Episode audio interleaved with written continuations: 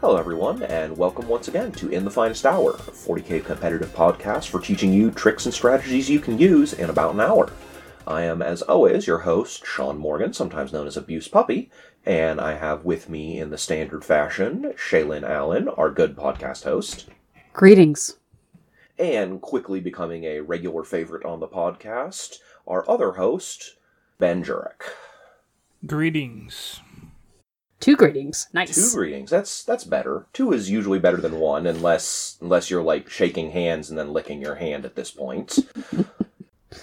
Don't do that. No. The CDC tells you explicitly not to do that. Yeah, they've been pretty clear on the method, on the matter. Yeah, no Nurgle worshippers here, please.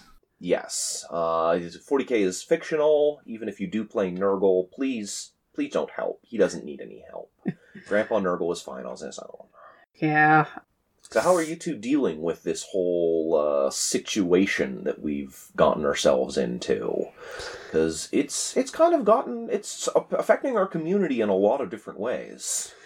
My mother made me vow to not go to tournaments, and she got one, because it's my mom. Yeah. And then she made me not come over to her house, because she's in the age group that's starting to get into the iffy range. So I'm, like, doubly mad about it. That seems a little bit redundant. Because if you're not visiting her, then tournaments. Anyways, how about you, Ben? I know you've been affected quite a bit at work, as well as in the hobby section. Well, I mean, I have the benefit of being able to sit down and put everything together now that my weekend plans are gone. So I sat down and put together 20 Paladins this weekend. Uh-huh. But I've had to cancel all of my all my plans for the basically the next 4 or 5, 6 weeks. I'm already out of 2 GTs. I'm already out an RTT that I was going to go to. So that's 3 tournaments down. I'm still playing my league games. I'm having people come over. They're going through the disinfectant process. Uh-huh. Mm-hmm. And then we play our games and I bid them adieu. Right. But. Yeah, definitely we're seeing, a drastic reduction in basically every single major tournament. You're not going to, like, with Adepticon getting canceled, everything around us getting canceled, it's hitting the entire community really hard. Mm-hmm. Now, does that mean we'll get models painted and put together? I mean... we tell ourselves it will. Yeah. I was just saying, we greet that with a laugh, but... Right. I am putting together a Grey Knights army right now that I intend on playing a little bit. Said I got my 20 Paladins put together, so that was something. I had other plans this weekend, and now those went, and so I built 40k models. Yeah. Well, I mean, it's also adversely affecting me at work. I'm only working 35 hours, but my boss is thankfully paying me for all 40, so I cannot interact with other humans. Yeah, and that's a thing that's going to come up more and more, but kind of lies a little bit outside the scope of our podcast, is, commentary on the coronavirus as a whole. Is I think we could spend at least an hour on that. The email about BAO was interesting. Yeah. It's not canceled yet. Because it's far enough out that we don't know where things are going to be at that point. And I think that's what most tournaments seem to be taking, is a relatively cautious approach to this whole thing. Warning players in advance, things might happen, we don't know where it's going, just be prepared for further announcements. And honestly, that's not a bad approach to take to the whole thing in general, is just sort of be ready, be prepared. You don't need to panic. We're not in the apocalypse yet. But just sort of keep on your toes a little bit, keep your head on a spin, and be ready to deal with things as they happen. And if that means burning through some of your stock of gray plastic that you've been hoarding in your room for God knows how many years, then maybe that part at least is not a bad thing. I'm building a Twitch room, so hey. Right? That's a good use of not going to an RTT time, is getting the Twitch room operational. And honestly, that's sort of one-to-one contact where, Ben said, is you invite someone over, you both wash your hands, you don't do too much licking of each other's faces, no more than the normal amount.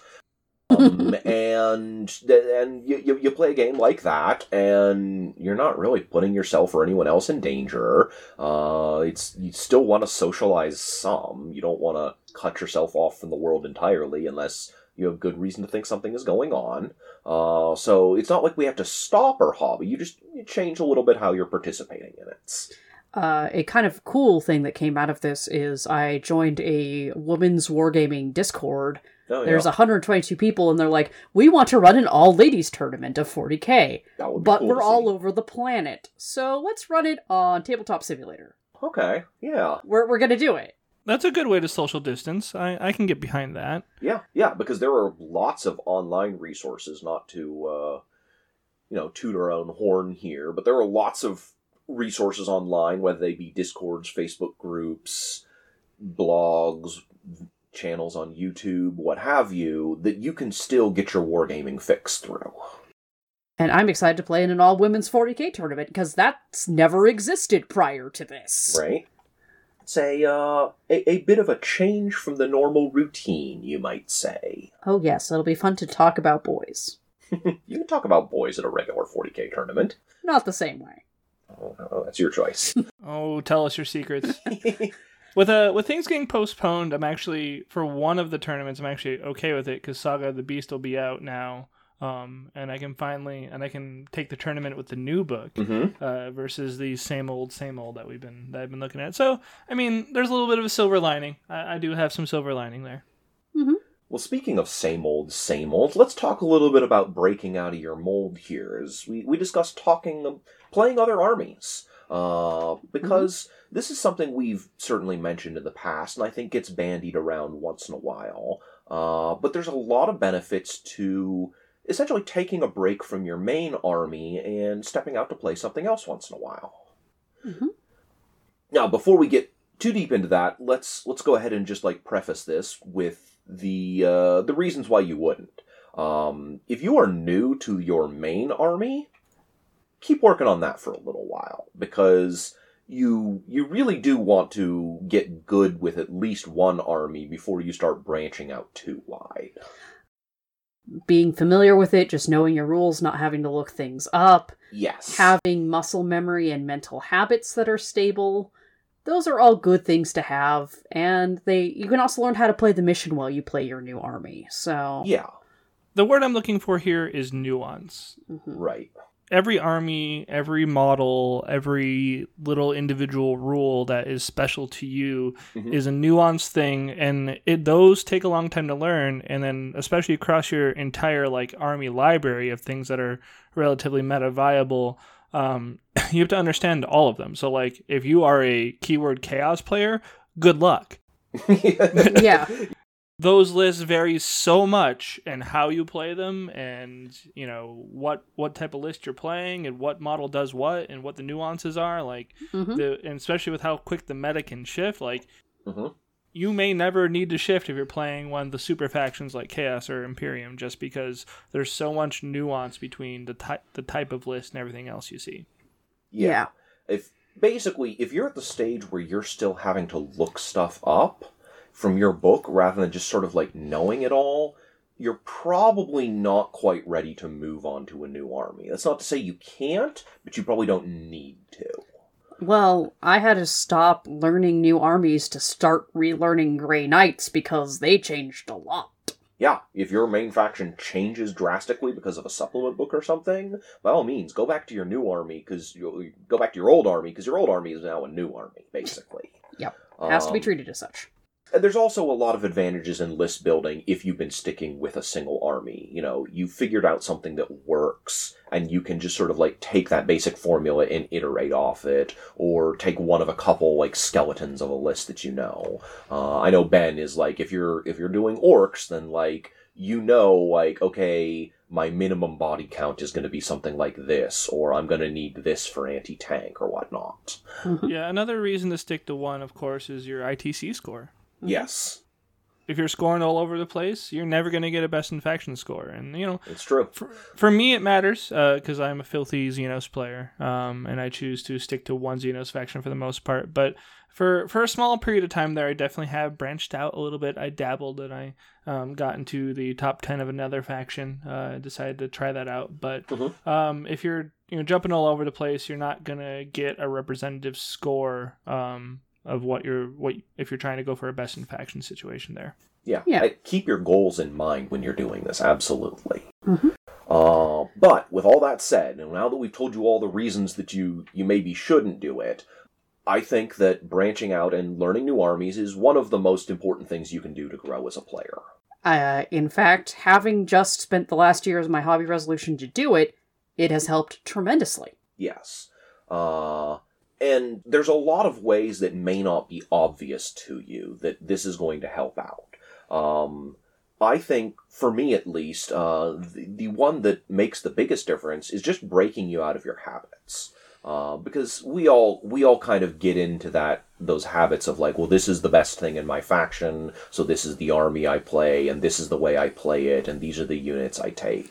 And breaking yourself out of that and forcing yourself to innovate can have a huge effect on your play skills. Well, one of the things I discovered, because one of the first factions I played was Tau, which is all about target priority, careful selection of placement and things, because they have very nuanced movement phase, mm-hmm. Has helped me understand that in late game when I'm running low on models, all of those things that Tau do, Grey Knights need to do even better. Yep. Yeah, one thing that I found is that there are some lists that I play that literally, like, my first three turns, with the exception of, like, one or two choices, it's the same old routine. It's the same thing. I move this here, I do this here, I advance here, mm-hmm. I cast this spell here, I shoot in this order, and then, view results. Yeah. You get it drilled down, you have your automated scripted plan at the point where you could just, you could train somebody else to do it and just be like, hey, take this, hear this, do this, and I'm going to go over here and get myself a soda or something. And that's good in the sense that you've maximized your efficiency, you found what works, you really understand the army at that point, obviously. Mm-hmm. But at that point, you're not learning anything new. And you always want to be improving as a player. That's kind of the point. So forcing yourself to deal with things in new ways is, I think, a huge benefit of this. It breaks you out of that habit. It can also force, like, a totally different play style, which I think is a pretty big thing. If you're not used to assaulting, then, learning to do that is kind of a new thing. Well, one of the things, such as Tau, having a strong knowledge of the assault phase helps mm-hmm. them in a great deal in Overwatch priority. Yep. It helps them in screening priority and things like that. Nuanced movement. And I had that from Grey Knights walking in, which helped my Tau play. Yeah. And those sort of cross-applicable skills are why you really want to be learning new armies, because if you're not familiar with that, obviously, then you're not going to be able to manage it from the other side of the table as well. Mm-hmm. You also learn valuable new skills across the board, not just with, like, playstyle and different phases, but you learn, like, if you have an army that, would highly benefit from chucking, a guardsman squad in front of a Lord Discordant to make it not get into your tanks. Yes. Like, move blocking is a technique that you only, like, is only applicable to certain armies. Mm-hmm. Wrapping and trapping, while usable as all armies, which we'll get into later, like, it's really, really valuable and essential for other armies. Yeah. Yeah. So you learn skills that you probably have never actually, used on the offensive side before. Yeah, I think Tau is actually a very good example of that, or Guard, where normally you're not interacting with the combat phase that much. You are getting killed during the combat phase, but you're not doing anything. But I have surprised a lot of people as a Tau player by going in for assaults with battle suits, by trapping units with Crute or shield drones, because they're not expecting Tau to make any use of the assault phase at all, because most Tau players won't. But every army can play in just about every phase of the game, with some small exceptions. So just because your army isn't the best in that phase doesn't mean you can't do anything with it. Every phase is an opportunity for something. Yeah. Do you seize it or not? And studying other armies will give you a better sense of those opportunities and whether or not you need to take them. Yes, and that's especially true if your army's main plan has failed. If you're a gun line and you suddenly find that, you're getting outshot by the enemy, you obviously need to change what you're doing, and if you've played other armies that interact in different ways, you may be able to come with a plan that doesn't rely on the shooting phase, that can still help you win the game. As a Tau player one time, I charged Riptide into a couple tanks and just turned them off for a turn. Yep. Yep. And then you also get to see specific things that are not available to any army at all that are completely game breaking, such as Agents of Vect or the GSC one, like, you know, being able to counter a stratagem that flips your world upside down, and then you can completely plan around having that, and you're like, oh crap, you know, where should I do it? And then you can understand how to bait people's Vects out and such too. Yes. Mm-hmm. Yeah, I think that is very huge, is once you understand sort of the decision points that the guy on the other side of the table is making, where he's sitting there with his Agents of Vect and thinking, I can only use this on one stratagem this turn, or this phase, which one is it going to be, and which one is important enough to actually spend those 4 command points. Once you've been in that situation, you're going to be so much better prepared to either play around a Vect, where, you know, it's like, okay, he's going to shut down this stratagem, which means I'm going to have to change the way I do things, or to bait it out, as Ben said, and set yourself up for, like, I'm going to do this, he's going to Vect it, and then I'll do my important thing. Yes. You take away all your gotchas, once you, at least for the other army that you're playing. Mm-hmm. Yeah, seeing things from the other side of the table is a really huge game changer. Well, also, if you pick up that unbeatable list that has been trashing you for a while, mm-hmm. and you play around with it, you discover it's quite beatable. Absolutely. Sort of learning the struggles and the failure points of those armies is a really, really big thing to have on your side. As Shaylin says, like, that, an army that seems unbeatable on one side of the table, you may sit down with that army and look at it and then realize very quickly, like, oh no, if I lose my screens, my game is over. Yeah, there's also specific models that this comes up with, not just armies and playstyle. Like, very true. The highlight that I want to throw out here is, like, playing with the Incarn. You don't really understand, like, the Incarn until you actually play with it. Yes. And then, like, I feel way better playing against it now that I've played with it a bit.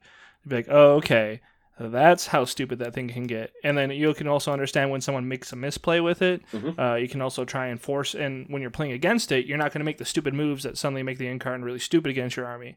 So you're much likely to make less mistakes against it. And that just comes up with just specific models in general. And I like to call it the Incarn as a very good example there, because it's a crazy model. It has crazy rules. It does its own thing. But boy, is it a lot of fun. Yes, and I think there are a fair number of models like that in the game that are so powerful and influential by themselves that they sort of, like, shape the whole way you need to play a game. Well, and also kind of on that note, there's the kind of concept of armies. Like, I was teaching someone to play, and I'm like, okay, well, play this army to study this phase a little better, because Tau are all about shooting phase and target priority. Sure. So that'll give you drills in certain areas. So it's like, oh man, my assault phase is bad. Well, why don't you just play some Bloodthirsters or something? Mm-hmm. Yeah, if you find you're struggling with a phase, or that you struggle with armies of a particular phase, then certainly there's going to be something out there that can teach you about that. We'll probably talk about that a little more in the second half, because choosing which army you play and practice with is obviously going to have a huge effect on what you learn from it. Who knew?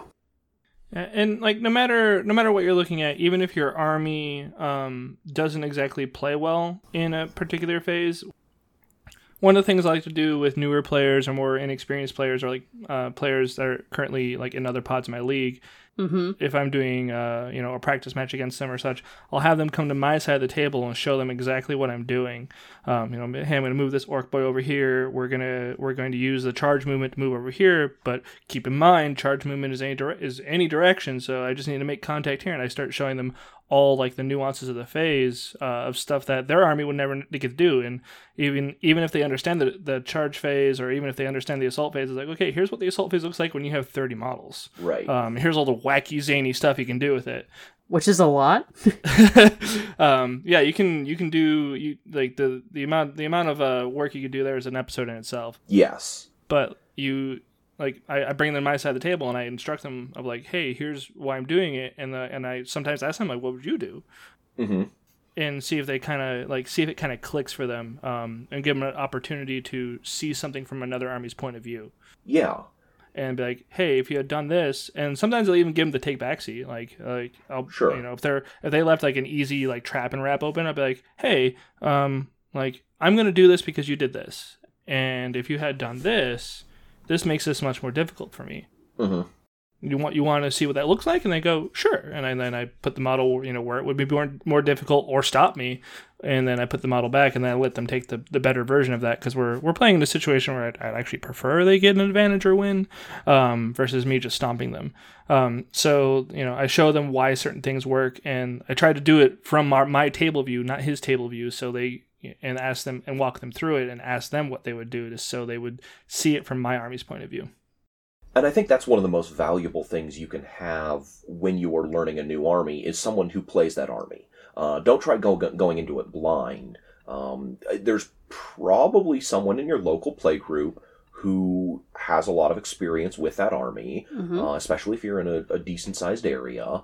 So find your local orc player and just sort of like ask him. It's like, hey, I'm trying out orcs. What do you think of this list? Or can I play a practice game against you? And, you know, you can tell me what I'm doing wrong or whatever this is. You've got some great resources in your local players, as well as some of the people you probably know online. So tap into those resources and get them to help you learn the army, because you don't need to do this by yourself. There's no reason to punish yourself that hard. Also, you'll learn faster with a mentor. Absolutely. Who knew? Yep. Podcasts, write-ups, there's tons of online resources. Yes. I always, like, if I really want to delve into how an army is played, I'll actually go into someone's tournament report, read all 5 rounds, read exactly how they played it, get a general idea, and then start mental hammering it, where I actually mentally play out a game in my head of like, okay, here's what it would look like if I played this army, here's what my first couple turns look like, okay, cool. And I actually go through what gets me hype before I even buy new models for an army is I sit there and I think about what it would be like to play that army, and I'm like, oh, what if I did it against this army? Oh, what if I played this against this? And I just start, and I get really excited about it, and you know, and now I'm building Grey Knights. Yeah. Because they're really freaking cool, and they have so much interaction, and I love it. Yeah, and that excitement and that like eagerness to innovate is what you're looking for when you start a new army, because again, it's reinvigorating your enthusiasm for the game, but also like letting you innovate and do new things, which is what you really want to be doing. You can't ever just be doing the same thing over and over again, because you're not going to win that way. No. And doing new things, as I said, it's like, even if it's just like a little back pocket thing where it's like, hey, charging with Tau, like, you know, topping a tank that doesn't have fly, mm-hmm. It doesn't shoot the next turn. That's useful to everyone. Absolutely. Well, let's go ahead and take a little bit of a musical break here. We can enjoy some dank tunes, and then we'll come back in the second half of the episode.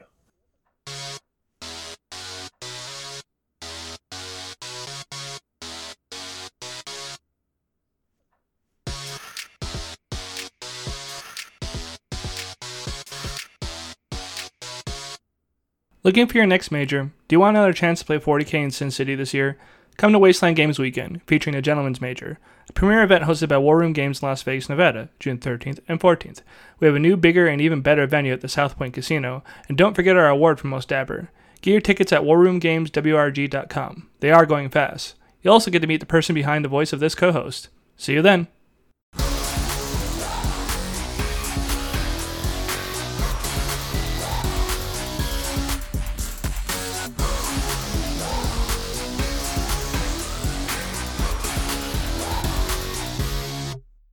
Now, while Sean says the number one advantage for him is breaking out of old habits, I sparsely disagree, and I view it from a completely different standpoint. Mm-hmm. I'm looking at it from a more competitive meta standpoint, and that's, for me, is completely understanding another list. Oh, yeah. Completely understanding what exactly the current 40k meta is and how I'm going to play against it. I come from a Magic the Gathering background where I built and proxied all the decks in the meta, and I played them, and I play tested them against my deck. I play tested them against my other friends. I played them with my team, and we put a lot of effort into completely understanding the meta inside and out from both sides of the table.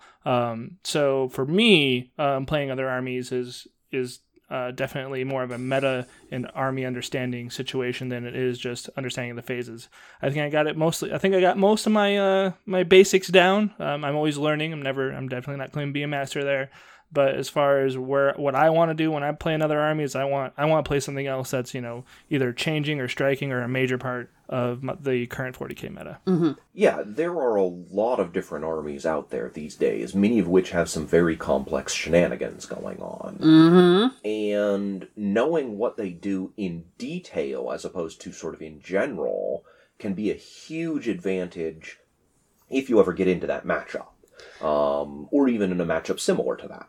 Well, also, here's another critical thing that I learned is I actually learned the difference between the names of the guns that Tau used. Yep. So now I can look at an army list and understand which one this one is. Yes, I think that is one of the biggest points here is if you are familiar enough to build an army, you can then look at someone else's version of that army and say, oh, they've changed it in this way, or, uh-oh, they're missing this very important thing, or what have you. You can just pick up that army list and scan through it and understand it in a minute or two, rather than having to pore over it and try and consult with your friends and whatnot. Yes. And in the world of timed games where you only have 3 hours and, you know, going over lists and such as part of that time, yeah. Looking at someone's list and looking back up going, yeah, you're just playing, you know, so-and-so's list from this GT 2 weeks ago. Cool. And you just dismiss it because you already know what exactly you're going against. Yes. Aside from like, you know, relics and traits and powers that they might take, unless they got it listed, like you don't need to sit there and be like, oh, what weapon does this have? What's the stats in this? You save yourself a ton of time that could end up being very valuable in your chess clock. Regarding those kind of like powers and traits and stuff, if you know what their options are, that's probably going to affect your own choices in the game. Is like, okay, I know he has a warlord trait that gives him -1 to damage, so that means either I need to take the +1 damage trait on my guy, or I need to plan around that, which means I'm going to need efficient shooting elsewhere, or whatever it may be. But knowing what options they have available, not just what they've picked for their list, but the sort of things they can do, especially for stratagems, is absolutely huge during a game. Yes. Oh, I can't go over it enough. I could probably talk for another hour on just not getting gotcha'd and explaining every single gotcha in the current meta. Like, just being able to never run into a situation where you're already too far ahead to do something, or not even knowing that another army has that ability. Yep. You know, with the new Alpha Legion Conceal. Oh, yeah. If you don't know they have that, and you never ask that question, and you play your entire movement phase out, okay, cool, psychic phase, shooting phase, and they go Conceal. Yes. You just lost the game right there. Like that. And that, I mean, like that harkens to understanding the meta, but it's also, you need to know that army. You need to know that that's a thing. Mm-hmm. Yeah. And there's so many of those between, like, the Blood Angel 6-inch Intervene that just came out. You got to keep up. Mm-hmm. Yeah. You know, there's too much out there that you can just instantly lose a game on due to one strategy. Mm-hmm. Yes, and, you know, yes, your opponent should warn you when they have things, and there's good sportsmanship and all of that, but you can't expect everyone to tell you every possible thing they could do. It's simply not fair to expect them to just like, all right, tell me all about your army. It's like, we'd be here the rest of the day if I do that. Seriously. The other thing to know is that I can't read your mind. I don't know what you don't know. Yes. And I can try to be courteous about it, but if you don't ask me that Kaldor Drago's a named character and what he does in close combat, you might lose your call that turn. Right, because you're just like, oh, I didn't think he was that good. It's like, well, I didn't know that you didn't know that, so I'm sorry. Yeah, on the flip side, don't summarize. I recently gotcha'd myself when I thought something worked one way and it worked not that way. Mm-hmm. So, like, try to get a full understanding. Don't just skim. I made a mistake. I definitely lost a very important game because of said mistake. Yeah. And just to go into detail, it was the Alpha Legion pushback. Oh. So if you deep strike in on anywhere near Alpha Legion, they can push you back 12. Yeah. I had read it basically like my brain summary of it was, oh, turn one unit into infiltrators. Mm-hmm. Cool. And then I saw it as that. So I deep struck near two units And what the stratagem reads is it's all Alpha Legion to that unit. Yeah. So now I'm pushed back by both, and I'm like, oh no. And like the way that stratagem reads is it's after you commit. So there's no take backsies there. Right. Like you're just stuck. You're just like, oh, well, that sucks. It is that kind of like fine detail that can win or lose a lot of games, and it's why a lot of the really high-level players spend a lot of time reading other people's books and armies and practicing with them and understanding exactly what they can do. I have many, many times gotcha'd people with their own army. You know, I'll move a unit up, and they'll be like, I'm going to do this thing. I'm like, you actually can't. You need to have a character within 3 inches of the unit to do that. And they're like, no, it's 6 inches. It's like, it is 3 inches. Check your codex. Mm-hmm. Well, preventing cheating in its own, just even whether incidental or, purposeful, like sure. Knowing someone else's army means they can't pull the wool over your eyes. Yes. Right. Also very valuable. Like you have a duty to sort of like advocate for yourself, mm-hmm. as Jeff used to say, and you knowing what they are capable of and what they have in their pocket is a huge tool for doing that. Yes. My personal favorite is Grey Knights don't smite demons for 3 mortal wounds. They've had that since Index dudes. Yeah. So yeah, like being able to know what other people can do and what they can do is going to help you a ton in those games against them, even if you never pick up that army and take it to a tournament again. Even if all you do is play some practice games, you have learned a lot right there.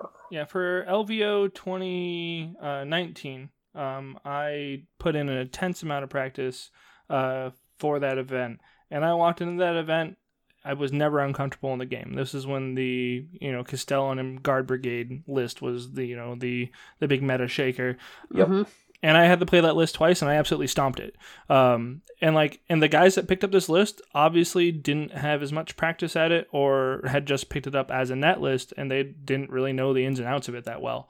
So I'm playing these guys, and I'm looking at them play it, and I'm like, okay, that wasn't optimal, but all right. I'm gonna continue and I'm playing weird ass orc list, and they're like I essentially not only do I have home field advantage of the knowledge of my own army, I also know their army better than they know it, and that just having that, no matter what the stats of my model say, gives me a way better game plan, and I'm able to like play that game out and make that game so much easier for me. I never ended up in a spot where I was uncomfortable or I didn't know what was going on. Absolutely. Mm-hmm. Experience is key. Well, the other thing is you can recognize, as you pointed out, mistakes. Yeah. So your opponent just gives you opportunities. Now you can take them and use them. Absolutely. And if you don't have that knowledge, they're missed. Yep. Because if you don't recognize a mistake, it's not really not much of a mistake. Mm-hmm. I'm a good guy. I get people that will like quote an orc rule wrong, mm-hmm. and I'll have to correct them because I can't let them continue playing the game without understanding of how that rule works. But like the most common one I get is they think grot shield works in a certain way, and I'm like, no, it's this way. If you do this, you get around it. Mm. Particularly with like the closest, like the grots need to be closer or whichever, or the fact that it has to be specific clan grots to do it. Or the fact that some people thought grots could take wounds for the vehicles. I'm like, no, it's not that cool. Yeah, if only.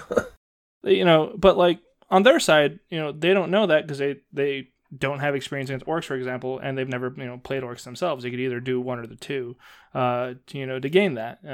Especially since at that point orcs were part of the meta, so that was something that maybe they should have gone in with some sort of idea on it. Mm-hmm. Well, and that actually kind of leads into another thing that I think is very valuable is just expanding your general base of knowledge. One of the things you will see from a lot of the players who are doing well in the game is that they have a broad base of knowledge, not just from armies, but in many cases from previous editions. Yeah. Because as the game changes, which the game is constantly changing, you're going to see all kinds of upsets and drastic meta shifts and things like that as new books come out and FAQs are released and editions are released. And having the sort of broad base of knowledge where you've played lots of different armies, you played against lots of different armies, you just have a lot of experience with the game as a whole, you are in a much better position to adapt to that. Because you can walk into that and say 9th edition drops tomorrow, you can just walk right up and say, okay, how is this similar to 8th edition? How is it different? How can I compare this to 7th edition and 6th edition and 5th edition? How can I compare this to different parts of 8th edition that I played? Because the beginning of 8th edition was very different from where we are at now. The other thing to know is that being adaptable is a skill, and this is basically adaptable training. Mm-hmm. And the other thing I learned, kind of incidentally, and the reason I went on my little escapade to study other armies was to reduce burnout. I got sick and tired of getting my teeth kicked in with Grey Knights. Yes, that's obviously very important. Burnout is a real thing in this hobby. We spend a lot of time on it, both on the modeling and painting aspect as well as the playing aspect. And sooner or later, you're going to run into a wall there. This game is a huge amount of emotional labor, and most people don't understand that that is one of the hugest causes of burnout is just overuse of emotional labor constantly. So it's like, yeah, losing hurts, and there's only so much of that you want to take in a day. Yeah, my first shift was somewhat physical related. I got sick of moving 200 models. Oh, no kidding. I wanted something different. It was so, like, I was tired. So I switched to I switched to Custodes for a minute. Mm-hmm. Fair enough. We're, a total of, like, 12 models move. So I was good. I was a happy boy for a while. So, like, that in itself, in learning new army, having all the fun and joy and new plastic toys and retail therapy and a lot of fun stuff that comes along with it. But, at the end of the day, like, I got sick of where... This is during Index Orcs, and I'm sick, I'm tired, these things are getting their ass kicked by, this current meta we're in. Let me pick up some cool and fun. So I did that. And you move over to something new, like your Custodes. You play with it for a while, and you can always come back to your other army once you've kind of, like, I'm really starting to miss Orcs. I loved having... all of those bodies on the field, the thing that you were hating before might be what draws you back to it once you've taken some time away from it. Well, the other thing you might learn is you might learn that, hey, this army I've been playing, that playstyle doesn't match what I want to do with the game. Sure. You might switch main armies entirely. It's very possible.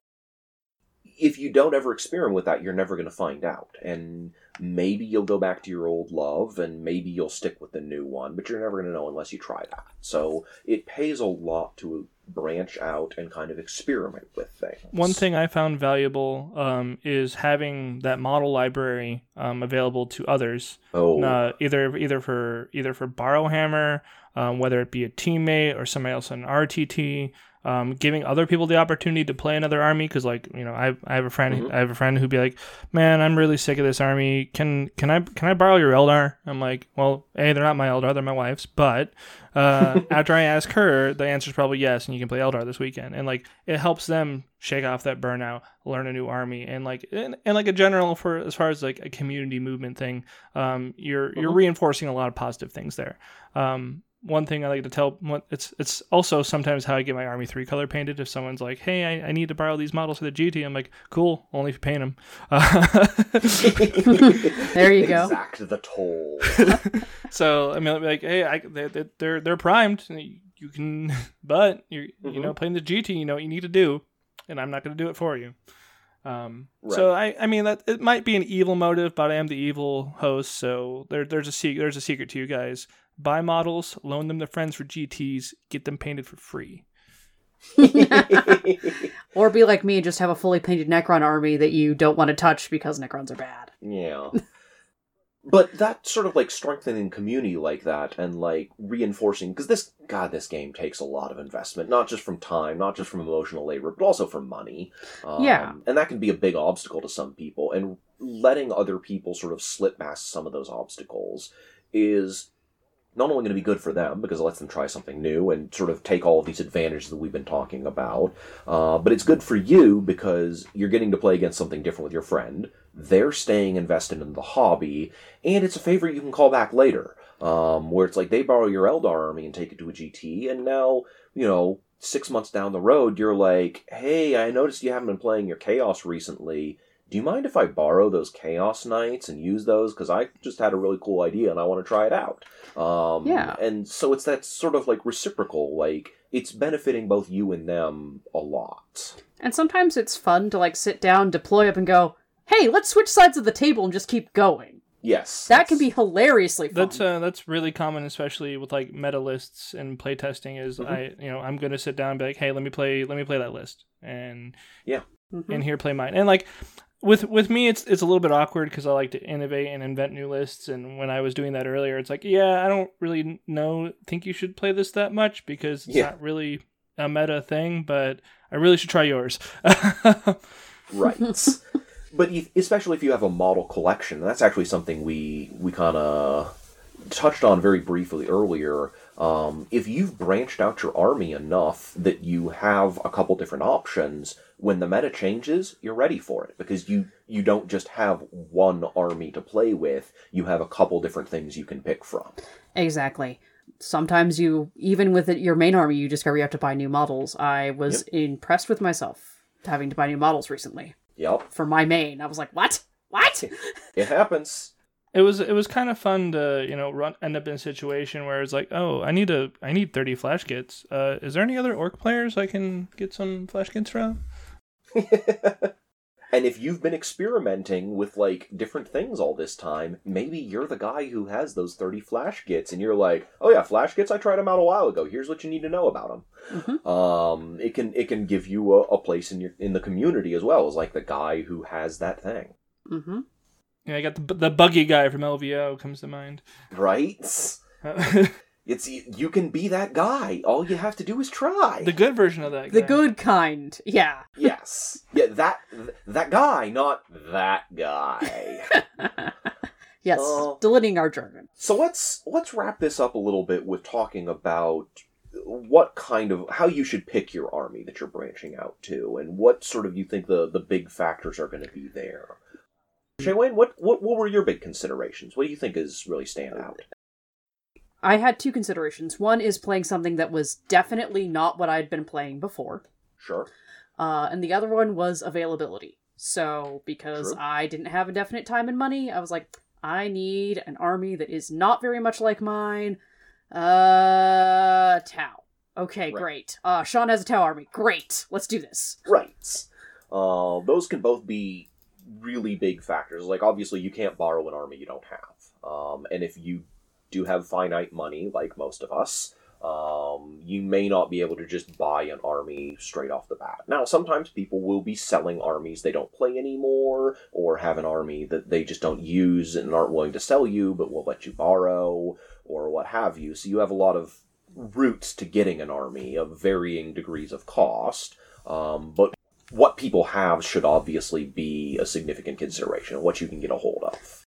Availability. You're either spending time, money, or something in there, so there's just, it's the triangle, and you gotta make your way in considerations. Right. Yeah, one thing that accidentally got me into, Tau, for a minute, was I ended up buying someone's Tau army at an auction. It was just too good to be true. It was like, oh, $100 for 2,000 points in Tau? I'll take it. And then suddenly I have a Tau army, and it's like, oh, now what? And it's often easy to find people who are getting out of the hobby or getting rid of an army or what have you, and to pick up a really good deal on that sort of thing. There are people who make a significant amount of money just flipping armies like that. Like, yeah, sure, I'll buy all your Tau for $100. All right, Riptide, selling on eBay for $50. Squad of Broadside, selling on eBay for $100. Yep. You just throw all that stuff up, and you can potentially make some money that way. But you can also get yourself a new army to play. Yep. Or you can have friends getting out, gave me 1,500 points of sisters. Right. Metal, but hey, they're still sisters. It's definitely something that comes up. But the other consideration would be not just what you have, but also what's in the meta. What are people playing, and what is it going to be relevant for you to learn? Yeah, that's my major consideration, is I'm going to be looking at, the top performing lists out there, and I'm just going to net list them. I'm going to copy them or proxy them. Proxying is a thing too, especially in your playtesting. I'm going to copy them or proxy them. You don't need to own the models if you're just testing, guys. Don't you? But, sometimes you're crazy and you want to actually play the army at an RTT or other event or something. But I definitely, you know, I'm going to grab the top four. I'm going to put them together in some way, shape, or form, whether it's pennies and cardboard or actual models or my Space Marines are now GSC. Like, doesn't matter. Right. Lay it out, play it, try it. Play it against your list, your preferred list that you're going to try and bring, and that's how I'm going to find those tweaks in my list. That's how I decide, make my last 300 points of, list building decision is, okay, how does that fare against these top four things? And I'll actually play it out, whether it's 1-2 turns. Sometimes it's just mental. Mm-hmm. Sometimes once you understand, an army from each side of the table, you kind of mentally play it out, and you do that mental game of, okay, this turn one, we do this, turn two, they're going to do this. And you can, play it entire games in your head if you want to, and do it well as long as you have that play experience. Yeah. You need a play experience and a knowledge foundation for that. And if you don't have that, that's maybe not as practical as it should be. Potentially. It'll depend on, what kind of player you are and where you're at in the game. That's actually something really good to mention is proxying. If you are looking at diving into a new army and you're thinking maybe this is what I want to try and I think it's really cool, and you're not borrowing it, but you're actually, intending to buy the army, definitely get a couple games in with proxies or borrowing or something before you invest too heavily in it. Because unless you are just needlessly rich, you want to at least get a taste of the army before you dive entirely into it. And there's a lot of ways to do that. Well, and there's also kind of a pitfall is the same but different.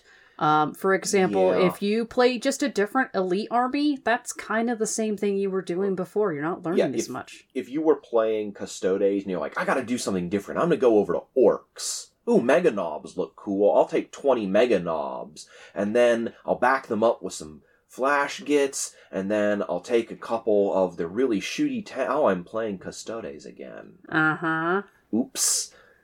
The joke we made was a meme joke of that's just Orcs with extra steps, or that's Chaos with extra steps. Uh-huh. Yeah, you can definitely do that to yourself. So do be a little bit careful if you are trying to learn something different. Do something different. Don't fall back on the patterns you were doing before, even if it makes you a little bit uncomfortable, because that's kind of the point. With a slight disagreement, I'll say sometimes it's same but better. With certain meta shifts and certain new things that come out, and I will definitely shift to the same but better, because not only do I have this foundation of being pretty good at this list, I now have that, but better. Well, yeah, Richard Siegler switching from Tau to Iron Hands, and Iron Hands were just better Tau at that point, is obviously a good example, but he wasn't doing that to learn a new army, he was doing that because they were just better. Yeah. So that is an option too. You're going to be uncomfortable, you're going to make mistakes, but you can always fail forward. Yes. They'll always be better for learning. I think the last thing I would throw in terms of, making decisions, would be, looking forward, especially with allies these days, it's very possible to just combine different armies. You may want to look at, can this be allied into my army? Not necessarily, is this a meta list that I can ally in? Mm-hmm. But, at some point in the future, when things are different, can I ally this in? Because for Imperial and Chaos factions, that should be a big consideration. Mm-hmm. They're not going to get rid of that system anytime soon. So be looking at, I want to learn something new. Well, why not take something new that I can then bring into my old thing?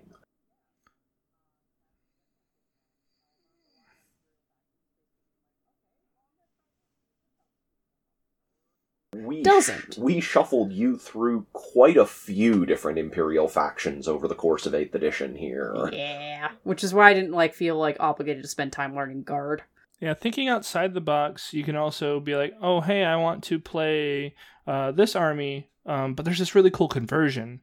And you can do conversion counts as for a couple of different units, and it's let's say you already play one army, but this conversion from that other army could be used as either or.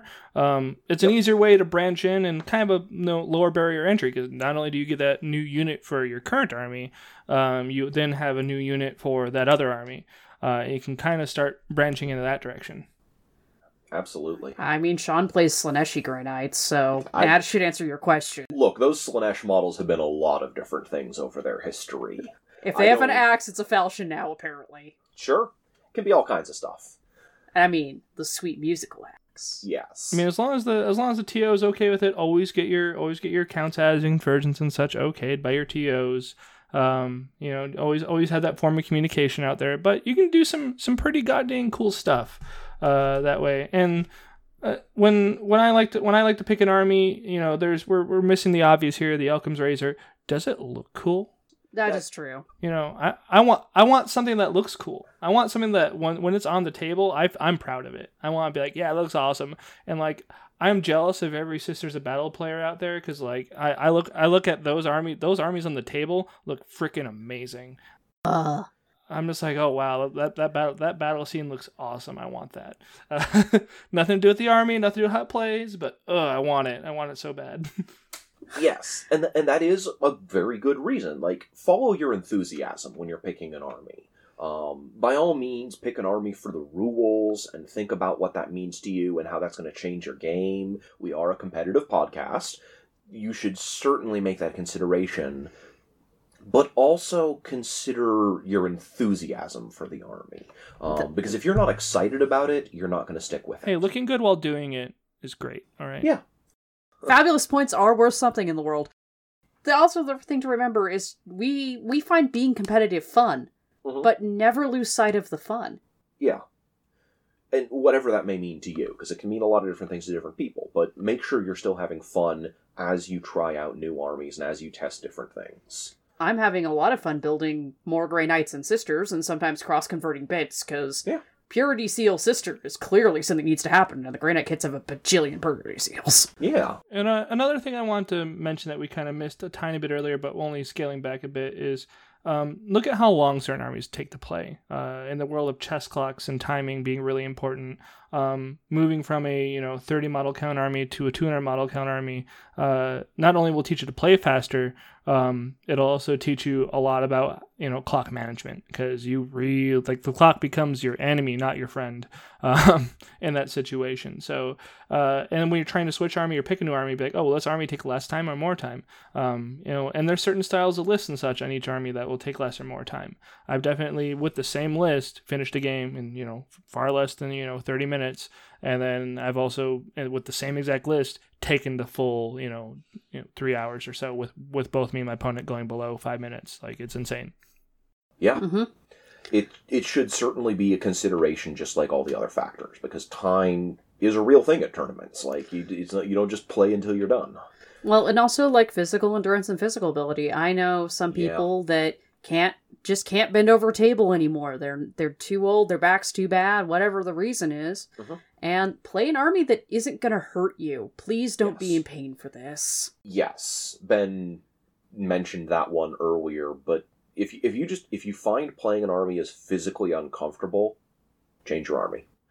Yeah, because you're supposed to have fun here. You're not supposed to destroy yourself doing it, please. Well, hopefully that has given everyone some stuff to think about in terms of switching over to new armies. Maybe some of you heard about an army you think you're going to jump into immediately, or maybe it's given you some ideas. There are a lot of great resources for looking up armies these days, so by all means, go out there and find something that you think is interesting and give it a spin. Mm-hmm. Let us know how it goes. Yes. If you want to, in fact, talk with us a little bit about that, you can contact us in thefinesthour@gmail.com. We will hopefully respond to your email and give you maybe some interesting advice or ask for your thoughts on things. And if you want maybe a little bit more long-term contact, or you like to help support the podcast, you think we're doing good work here, we are also In the Finest Hour on Patreon. And for $5 a month, you'll get access to our private Discord and Facebook groups, where you can chat with the hosts about all sorts of things, and maybe hear about some meetups with us and the tournaments we're going to be going to, and all that sort of good stuff.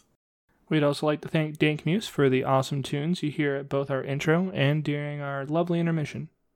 We'd also like to thank Rylan Woodrow for just awesome art, which has just been getting more awesome recently. Oh, we've gotten a lot of that recently, and a lot of compliments on it, too. Your new banner is looking amazing. Yeah, both of them. Yes. More coming.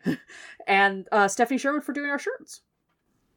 All right, I think that pretty much covers it. So next week we will be talking about a subject that honestly gets a lot less discussion than I think it should, given how critical it is to the game. Move blocking. Yep. One of the most critical skills, but often very overlooked. One of my favorites. It's a big one. For In the Finest Hour, I've been Sean Morgan. Shaylin Allen. Ben Jurek. Thanks for listening.